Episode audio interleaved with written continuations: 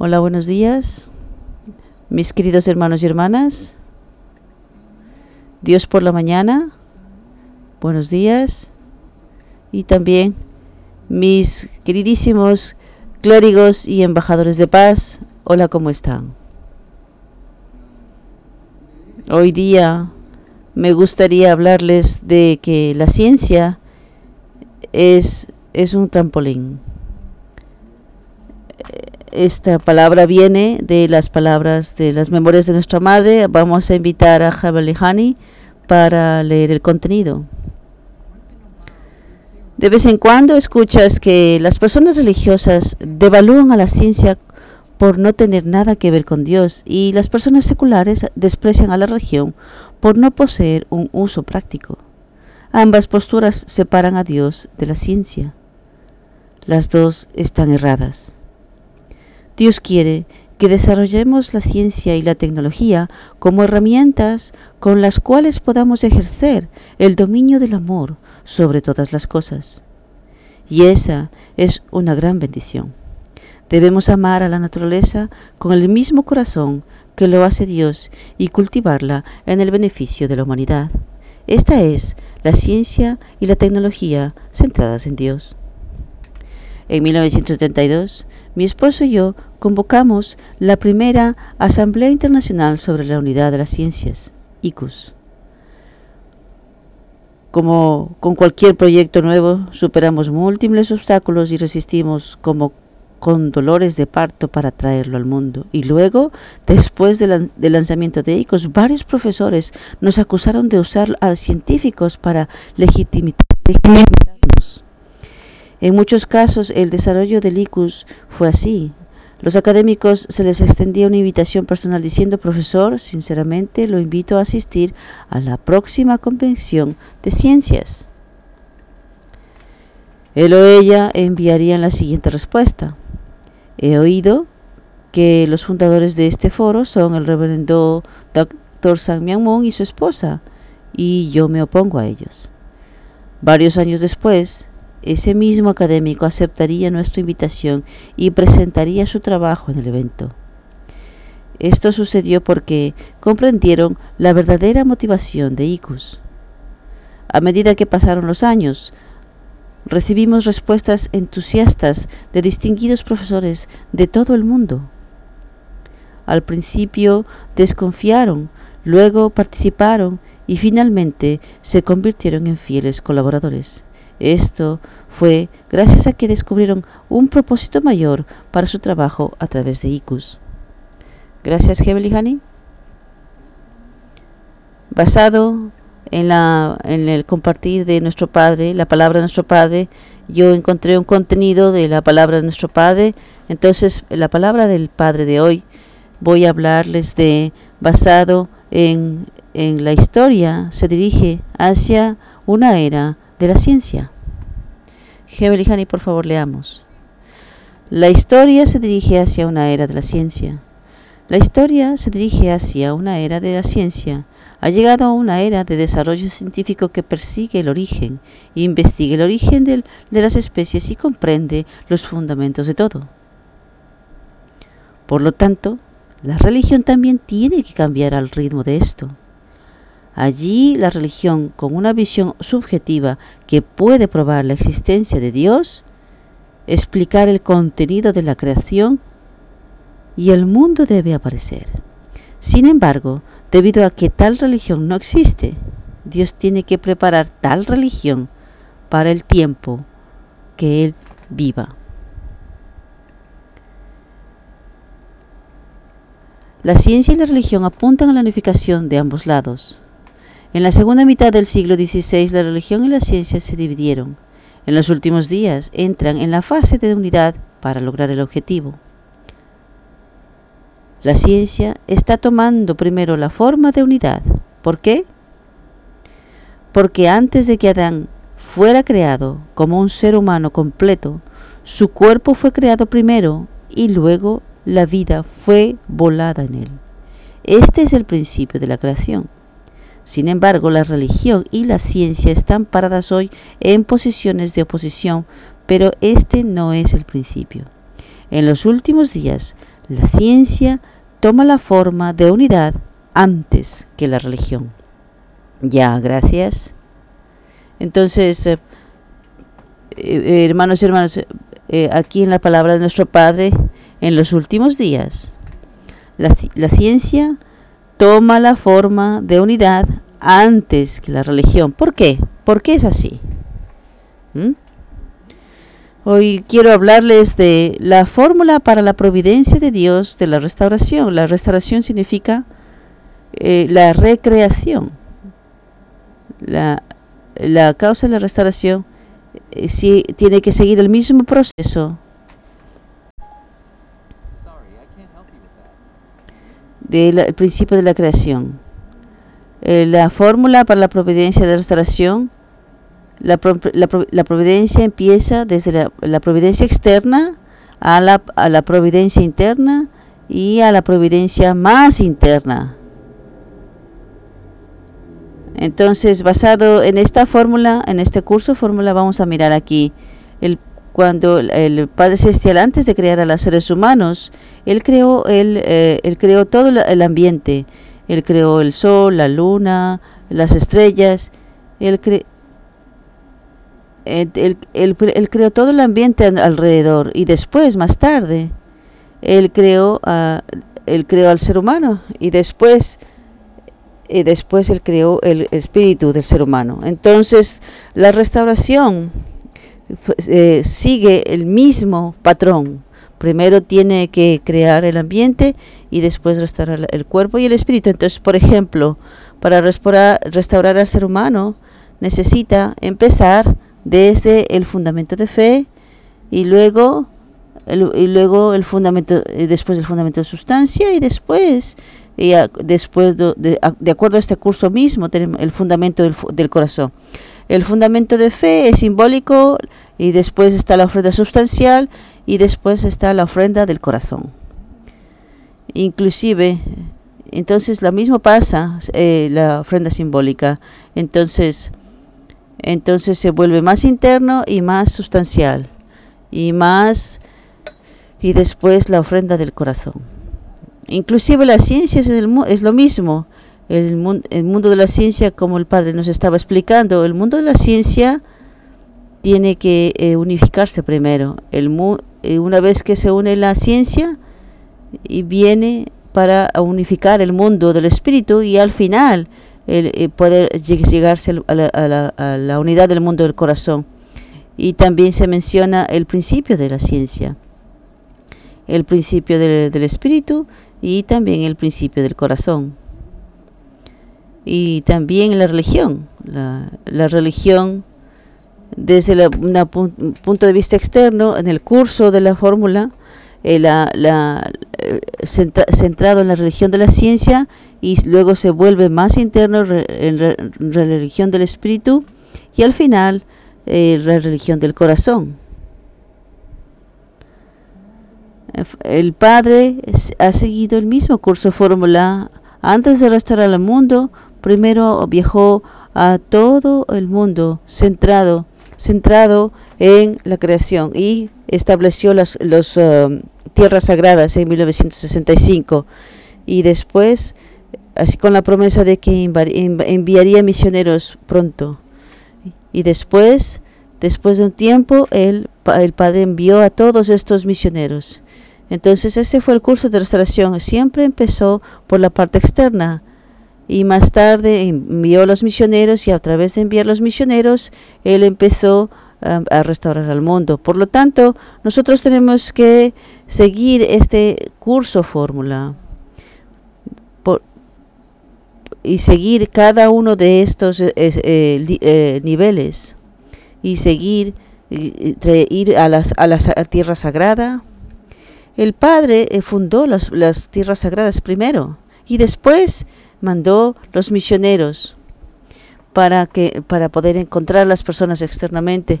Tengo que encontrarme con Juan Bautista, algún político, algún eh, líder cristiano y al final tengo que realmente encontrarme con los miembros. Ese es el eh, orden y este es el propósito para eh, viajar inclusive a los 50 estados. Siempre tiene que seguir el curso fórmula desde el punto de vista externo hasta la parte interna, hasta la más interna.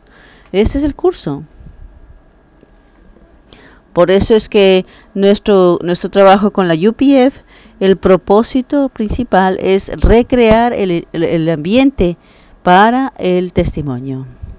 Por eso eh, la UPF está realmente haciendo un fundamento externo maravilloso y, y, cuál es el propósito de la Federación de Mujeres y de los clérigos. Esto ya es, esto ya es un curso más interno a, través de, crear el, eh, el, ambiente podemos dar testimonio a las personas.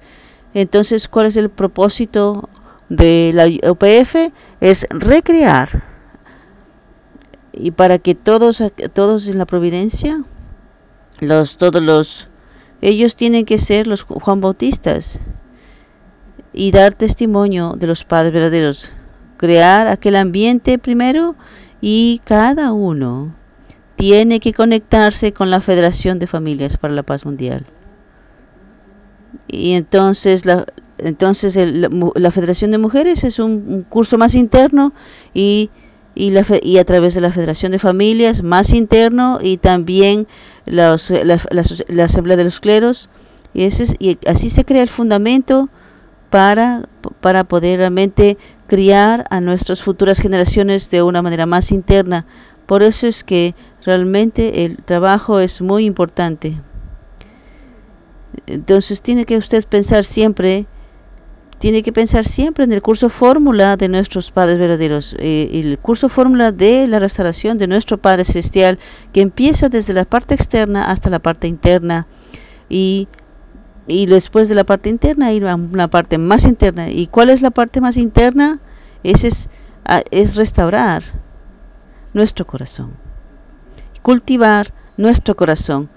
Todo al final, la meta última es la restauración de nuestro corazón y entender el corazón de Dios.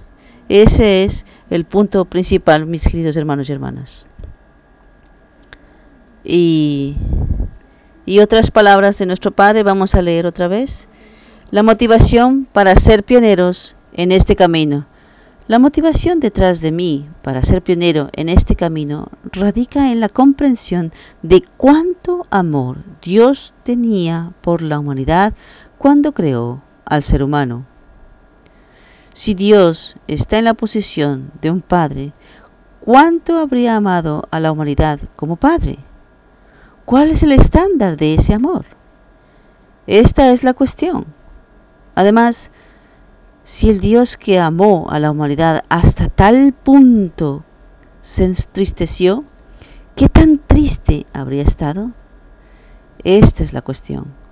Las personas religiosas de hoy en día no son capaces de poner su mano en esta cuestión.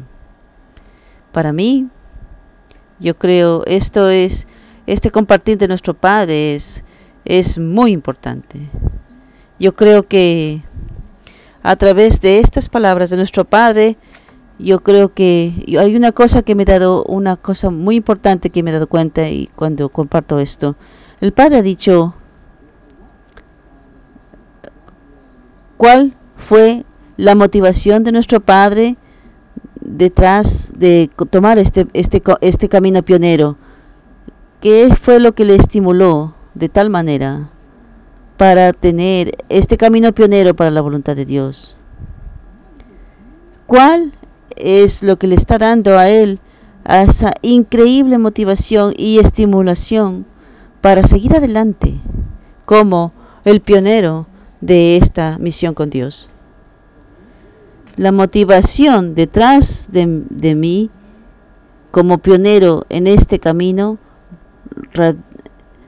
radica en la comprensión de cuánto amor Dios tenía por la humanidad cuando creó al ser humano. Wow. Este es muy importante este punto, lo que estamos hablando aquí. Eh, eh, ya he compartido con ustedes la mayor motivación de nuestro Padre para tener este en este en este camino pionero es cuando él entendió el corazón de aflicción de Dios, esa era su motivación de seguir adelante sin ninguna duda. El Padre ha dicho, para poder darme cuenta, para poder realmente solucionar el dolor de Dios, cuánto Dios estaba eh, en dolor, eh, para poder entender este corazón adolorido, usted tiene que saber cuánto, cuánto Dios ha amado al ser humano.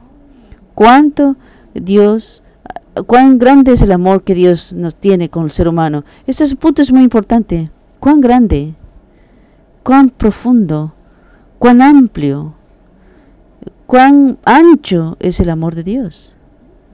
Si usted entiende el amor de Dios, cuánta grandeza, cuánta profundidad, cuánto, cuánto ancho, entonces usted automáticamente pues, usted puede entender el corazón dolorido y cuánto profundo y cuánto y cuán ancho es el amplio y amplio es el dolor de Dios.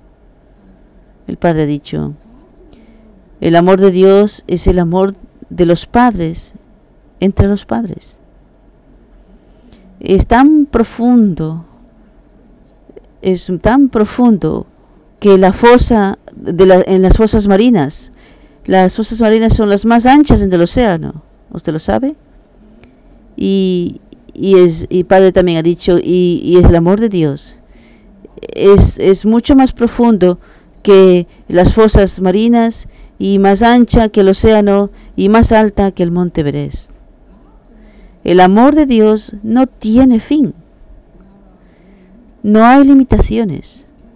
Él puede amar a todos los espíritus que han ido y han venido hasta ahora y seguir amando a los 7.7 billones de personas que viven ahora aquí en la tierra. No importa cuánto es el amor de los seres humanos, pero nadie puede negar que Dios me ama tanto más que ninguna otra cosa. Y Dios me ama más que al sol, Dios me ama más que a la luna, más que a las estrellas. ¿Usted puede imaginar esto? Porque más el sol, la luna, el océano y todas las cosas, este es el ambiente. ¿Y qué es lo más precioso? ¿Sus propios hijos son más preciosos o es el ambiente lo más precioso? Las personas caídas parece que no fuese nada, pero de acuerdo a nuestro valor original, eh, el valor original realmente nos da un valor mucho más grande que el sol y la luna y las estrellas. ¿Usted puede darse cuenta de esto? Que yo soy más precioso que el sol, que soy más precioso que, la luna, que las estrellas, que el océano. Soy, eh, soy más precioso que todo el cosmos. Esto es realmente maravilloso. Cuando nosotros nos damos cuenta que Dios me ama, de esta manera, nos, no solamente una idea, sino que realmente uno se da cuenta de que me ama más que el sol, más que ninguna otra cosa que del ambiente creado. Wow. Cuánto me ama. Si usted se da cuenta que el Padre Celestial es ese, este Dios, es mi Padre mi Padre es realmente, realmente, verdaderamente grandioso. Si Dios, que ama a las seres humanas de tal manera, en esta extensión tan grande, eh, entonces imagina todas las lágrimas que él ha derramado por causa de ese amor tan profundo. Muchísimo más que el océano. ¿Usted puede imaginar esto? Desde que Adán y Eva cayeron y se alejaron de Dios. Cuánta tristeza, cuánto Él ha llorado. No ha, no ha parado de llorar. Él ha derramado más lágrimas que el océano, más que, más que inclusive la montaña más alta. El dolor y el, dolor de Dios es tan grande, es muchísimo más alto que el monte Everest su dolor es tan grande como su amor. Tenemos que saber este punto. Solamente el dolor tan grande por causa de la caída de Adán y Eva. Y, y, solamente pensar en ese dolor de cuando Adán y Eva cayeron. Desde que Adán y Eva cayeron, cuánto, cuánto, cuánto, cuánto él se arrepintió. ¿Cuánto se arrepintió? Nadie puede entender el, error que ellos cometieron. Entonces no, Dios, Adán y Eva no pudieron, no pudieron inclusive mostrar su rostro y no, y no podían mostrar ni siquiera su rostro para ningún de sus descendientes. ¡Cuánta vergüenza! Si nosotros realmente entendemos el corazón de Adán y Eva y después de la caída, cuánta vergüenza. Si realmente nosotros entendemos el corazón dolorido de Adán y Eva, nunca, nadie, nunca caería. Nadie más caería. Por lo tanto, debemos conocer el origen del amor de Dios y el origen de su dolor. Después de conocer esto podemos tener nuestra motivación y puedo tener mi, estimulación para seguir adelante. Después de conocer el amor y la tristeza de Dios, esto se convertirá en la motivación para seguir el camino de la voluntad. ¿Tienes ese tipo de, de motivación? ¿Tienes este tipo de estimulación cada día, cada segundo? Para mí cada día, pensando, siempre pensando, desde que la cayeron Adán y Eva. Realmente, ¿quién realmente entiende ese corazón adolorido de Dios? El Padre ha dicho, nadie, nadie, nadie, ni siquiera uno, no había ningún solo justo desde que Adán y Eva cayeron. Nadie, ha conocido el corazón de Dios, solamente Jesús, pero Jesús no pudo expresar el corazón adolorido de Dios. Y el Padre verdadero, Él es el que, el primero de descubrir y realmente compartir este corazón con los seres humanos. Y en los últimos seis mil años, y solamente con el récord de la Biblia, el, el único que ha conseguido alcanzar ese nivel es nuestro Padre verdadero. Primero Jesús. Y él, y a él no lo pudieron aceptar. Y nuestros antepasados, nuestros descendientes, y inclusive ahora mismo, los 7.7.7 eh, billones, ¿quién realmente entiende a este Dios de dolor? Ok a través de Jesús. Y nuestro Padre verdadero, nuestra Madre verdadero son los que, por como hijo e hija unigénitos, son los Mesías. Pero desde de, de, de la linaje caído, que venga a entender el corazón de Dios después de escuchar el principio divino, desde, eh, desde un linaje caído, ¿Cuántos, cuántos de ellos realmente quieren consolar el corazón de Dios? ¿Usted puede imaginar esto? Nadie, nadie ha notado este dolor en el corazón de Dios. Nadie quiere consolarle. Nadie conoce su chaxarán. Oh Dios mío. Cuánta soledad él ha estado cuánto dolor él ha sentido. ¿Usted puede imaginar esto? Solamente el récord de la Biblia solo habla de las de, de seis mil años, pero esto va más allá, diez mil, veinte mil años. Y no, nadie, nadie se ha dado cuenta. Solamente lágrimas y lágrimas y lágrimas. Y yo tengo que saber el corazón de Chaksarán, de Dios. Es increíble Chaksarán. Tengo, a pesar de que yo no noto a Dios, Él está conmigo siempre.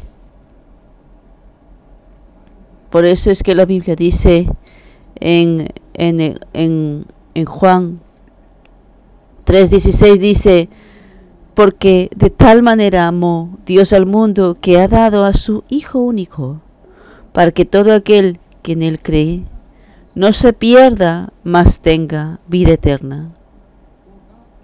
Porque Dios amó tanto al mundo. Oh, esto es muy importante. Para no condenar al mundo, sino para salvar al mundo. Porque Dios amó tanto al mal mundo no solamente una religión particular o una nación particular. Dios amó tanto al mundo, eso significa que Él amó a toda la humanidad, no una persona, no una denominación, no una nación, no un color. No es así. Sin excepción. El concepto de Dios es la salvación total, porque Dios amó tanto al mundo que Él dio a su hijo, Él dio a su único hijo. Jesús,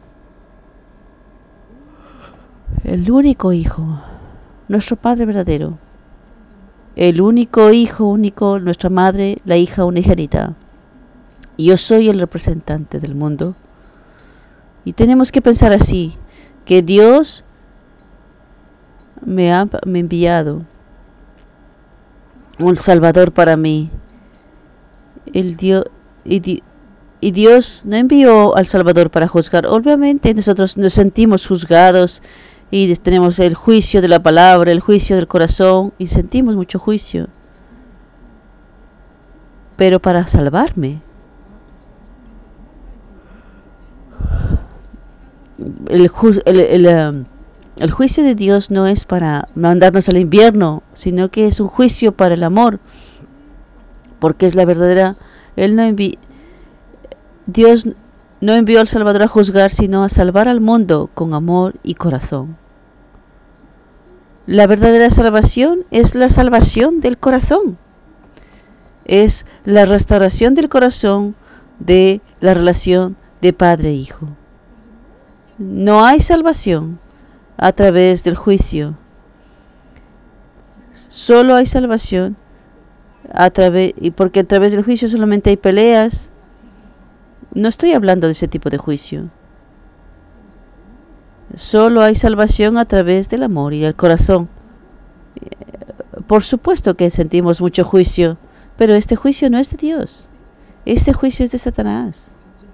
El corazón de Dios a pesar de que usted cometió pecados en su corazón y su amor, nunca cambia. Por eso, por supuesto, las personas caídas tienen que pagar el precio.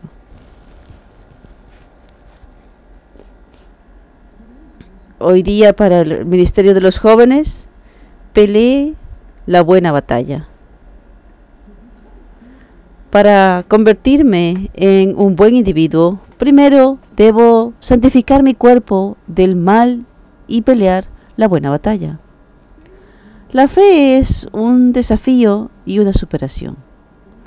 Aquellos que no desafían la buena, eh, la buena pelea nunca pueden escapar del reino de la muerte de Satanás. Esto es muy importante este punto. ¿Cuál es la vida de fe? La vida de fe es eh, desafío y superación. Nosotros tenemos muchas, muchas limitaciones físicas y estamos siempre luchando con nuestros deseos físicos y, no sabes cómo dominarte y quieres controlar, eh, quieres controlar tu cuerpo o simplemente lo quieres dejar. Sin desafiarte, ¿cómo vas a superarlo? La vida de fe es desafío. Tengo que superar a mi cuerpo. Tengo que superar mis deseos físicos. Y usted sabe, y poquito a poco, entonces convertirme, convertirme en un verdadero dueño de mi cuerpo. Esa es mi porción de responsabilidad. El problema es que las personas caídas se dan por vencidas y tienen eh, desafíos eh, físicos y al final se dejan controlar por los deseos físicos entonces así te conviertes en un instrumento para Satanás. Por eso es que aquí estamos hablando aquellos que no se desafían en la buena lucha y superan sus deseos físicos, nunca, nunca podrán escapar del reino de la muerte de Satanás, no importa el qué. Sin darse por vencido, usted tiene que desafiarse y superar sus eh, limitaciones, sus deseos físicos y convertirse en un instrumento de justicia para Dios. Aquellos que no luchan eh, la buena pelea, la buena batalla, se convierten en esclavos del pecado por el resto de sus vidas. Preocúpese más por el bien de la voluntad de Dios. De, otro, de otra manera, siempre te preocuparás por ti mismo.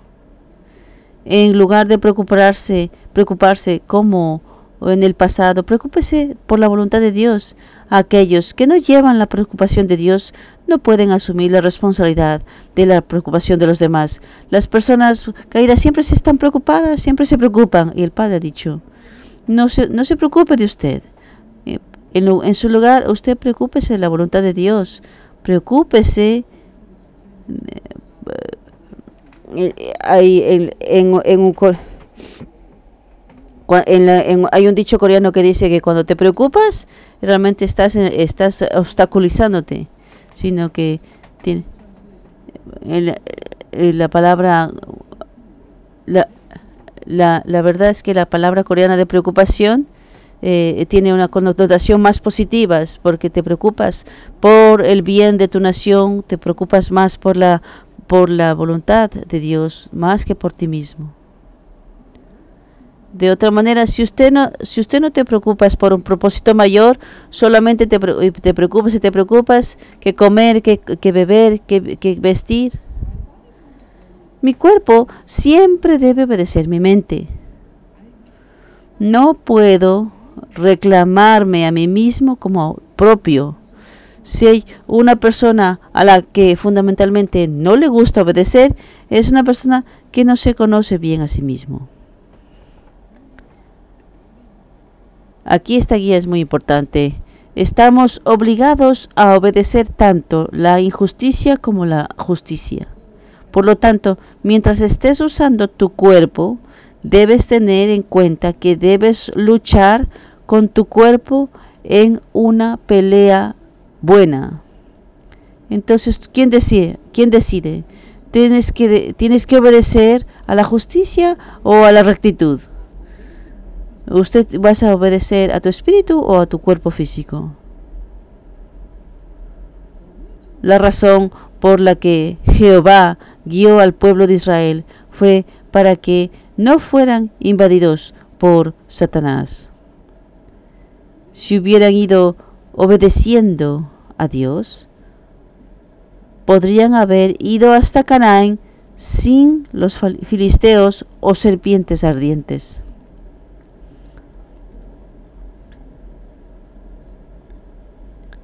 debido al amor de Dios por los israelitas, Él les mandó hacer esto y aquello. Dios mío. Usted sabe, si los israelitas hubiesen obedecido y hubiesen respondido con alegría, inmediatamente hubiesen entrado a Canaán sin ninguna duda, sin tanto sufrimiento. Pero se quejaban y se quejaban, no creían. Y, y la providencia de Dios simplemente se retrasó y tuvieron que sufrir más. ¿Qué es lo que usted quiere escoger? Sin embargo, debido a que el pueblo de Israel no obedeció bien, las dificultades y muchas pruebas siguieron en el camino. Debido a que no estaban agradecidos y obedientes a la obra de Dios, se creó un camino de muerte en su viaje. Por favor. Eh, y, ¿cuán, ¿cuán, serio es la obediencia? Si yo no, si yo no obedezco a mi espíritu, entonces mi sufrimiento será mayor. Más grande, habrá más sufrimiento, más problemas, más conflictos, más quejas.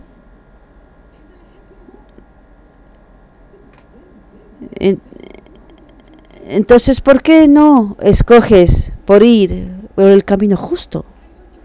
¿Por qué no sigues la voluntad de Dios en lugar de tu propia voluntad? Porque no hay otra no hay otra opción. Si obedeces a la obedeces a la justicia o a la injusticia. ¿Cuál quieres tú escoger? Si tú escoges la injusticia, más sufrimiento estará esperando por ti. Más dificultades ah, tendrás que enfrentar. Y estará más retrasado y retrasado, más que antes.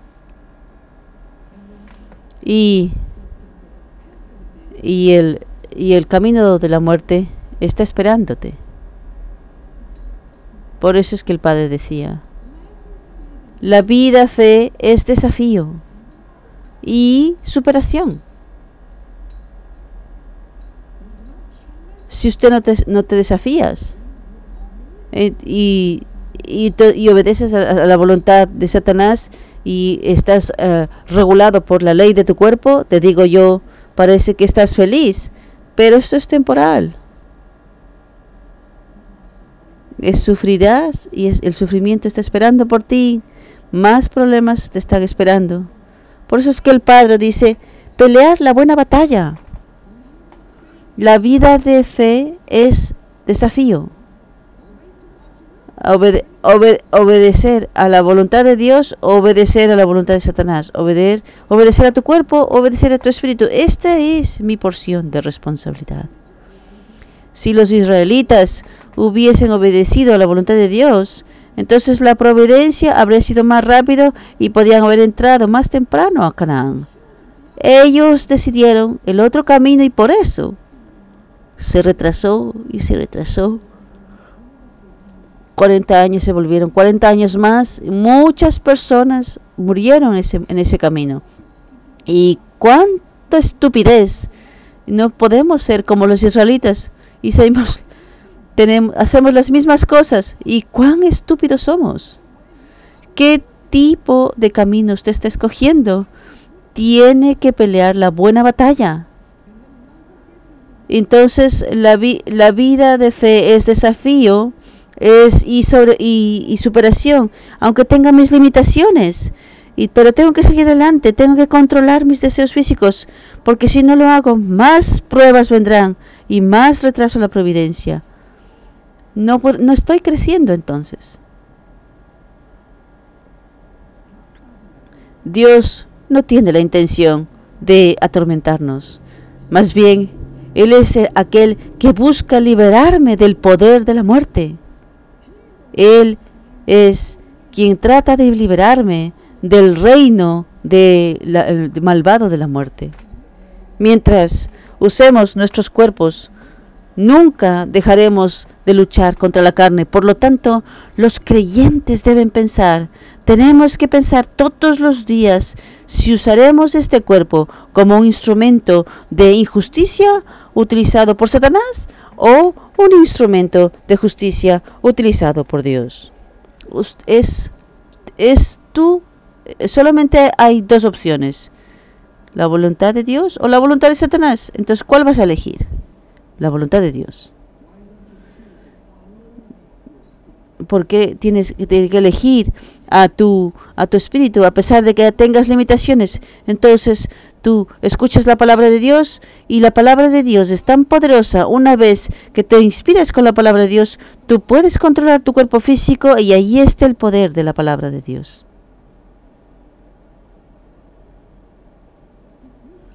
Si usted puede decir inmediatamente el bien del mal y cómo tratar a su cuerpo, entonces, incluso si hay dificultades en el camino, no serán difíciles. Aunque aunque puedas parecer lastimoso y difícil para los demás, ya que Dios está conmigo, mi corazón está encantado y orgulloso y clama con gratitud. Esta es la esencia de la fe. Por eso cualquier dificultad que venga, cualquier prueba, yo, y el Padre ha mencionado aquí, yo voy a superarlo con gratitud. La gratitud. Esta es la clave. Mis hermanos y hermanas, vamos a pelear la buena batalla del desafío y la superación y creciendo y finalmente entender el corazón de Dios. Entonces nuestro cuerpo es el templo de Dios y nuestro corazón entiende completamente el corazón de Dios. Muchísimas gracias. Muchas gracias, doctor Yo.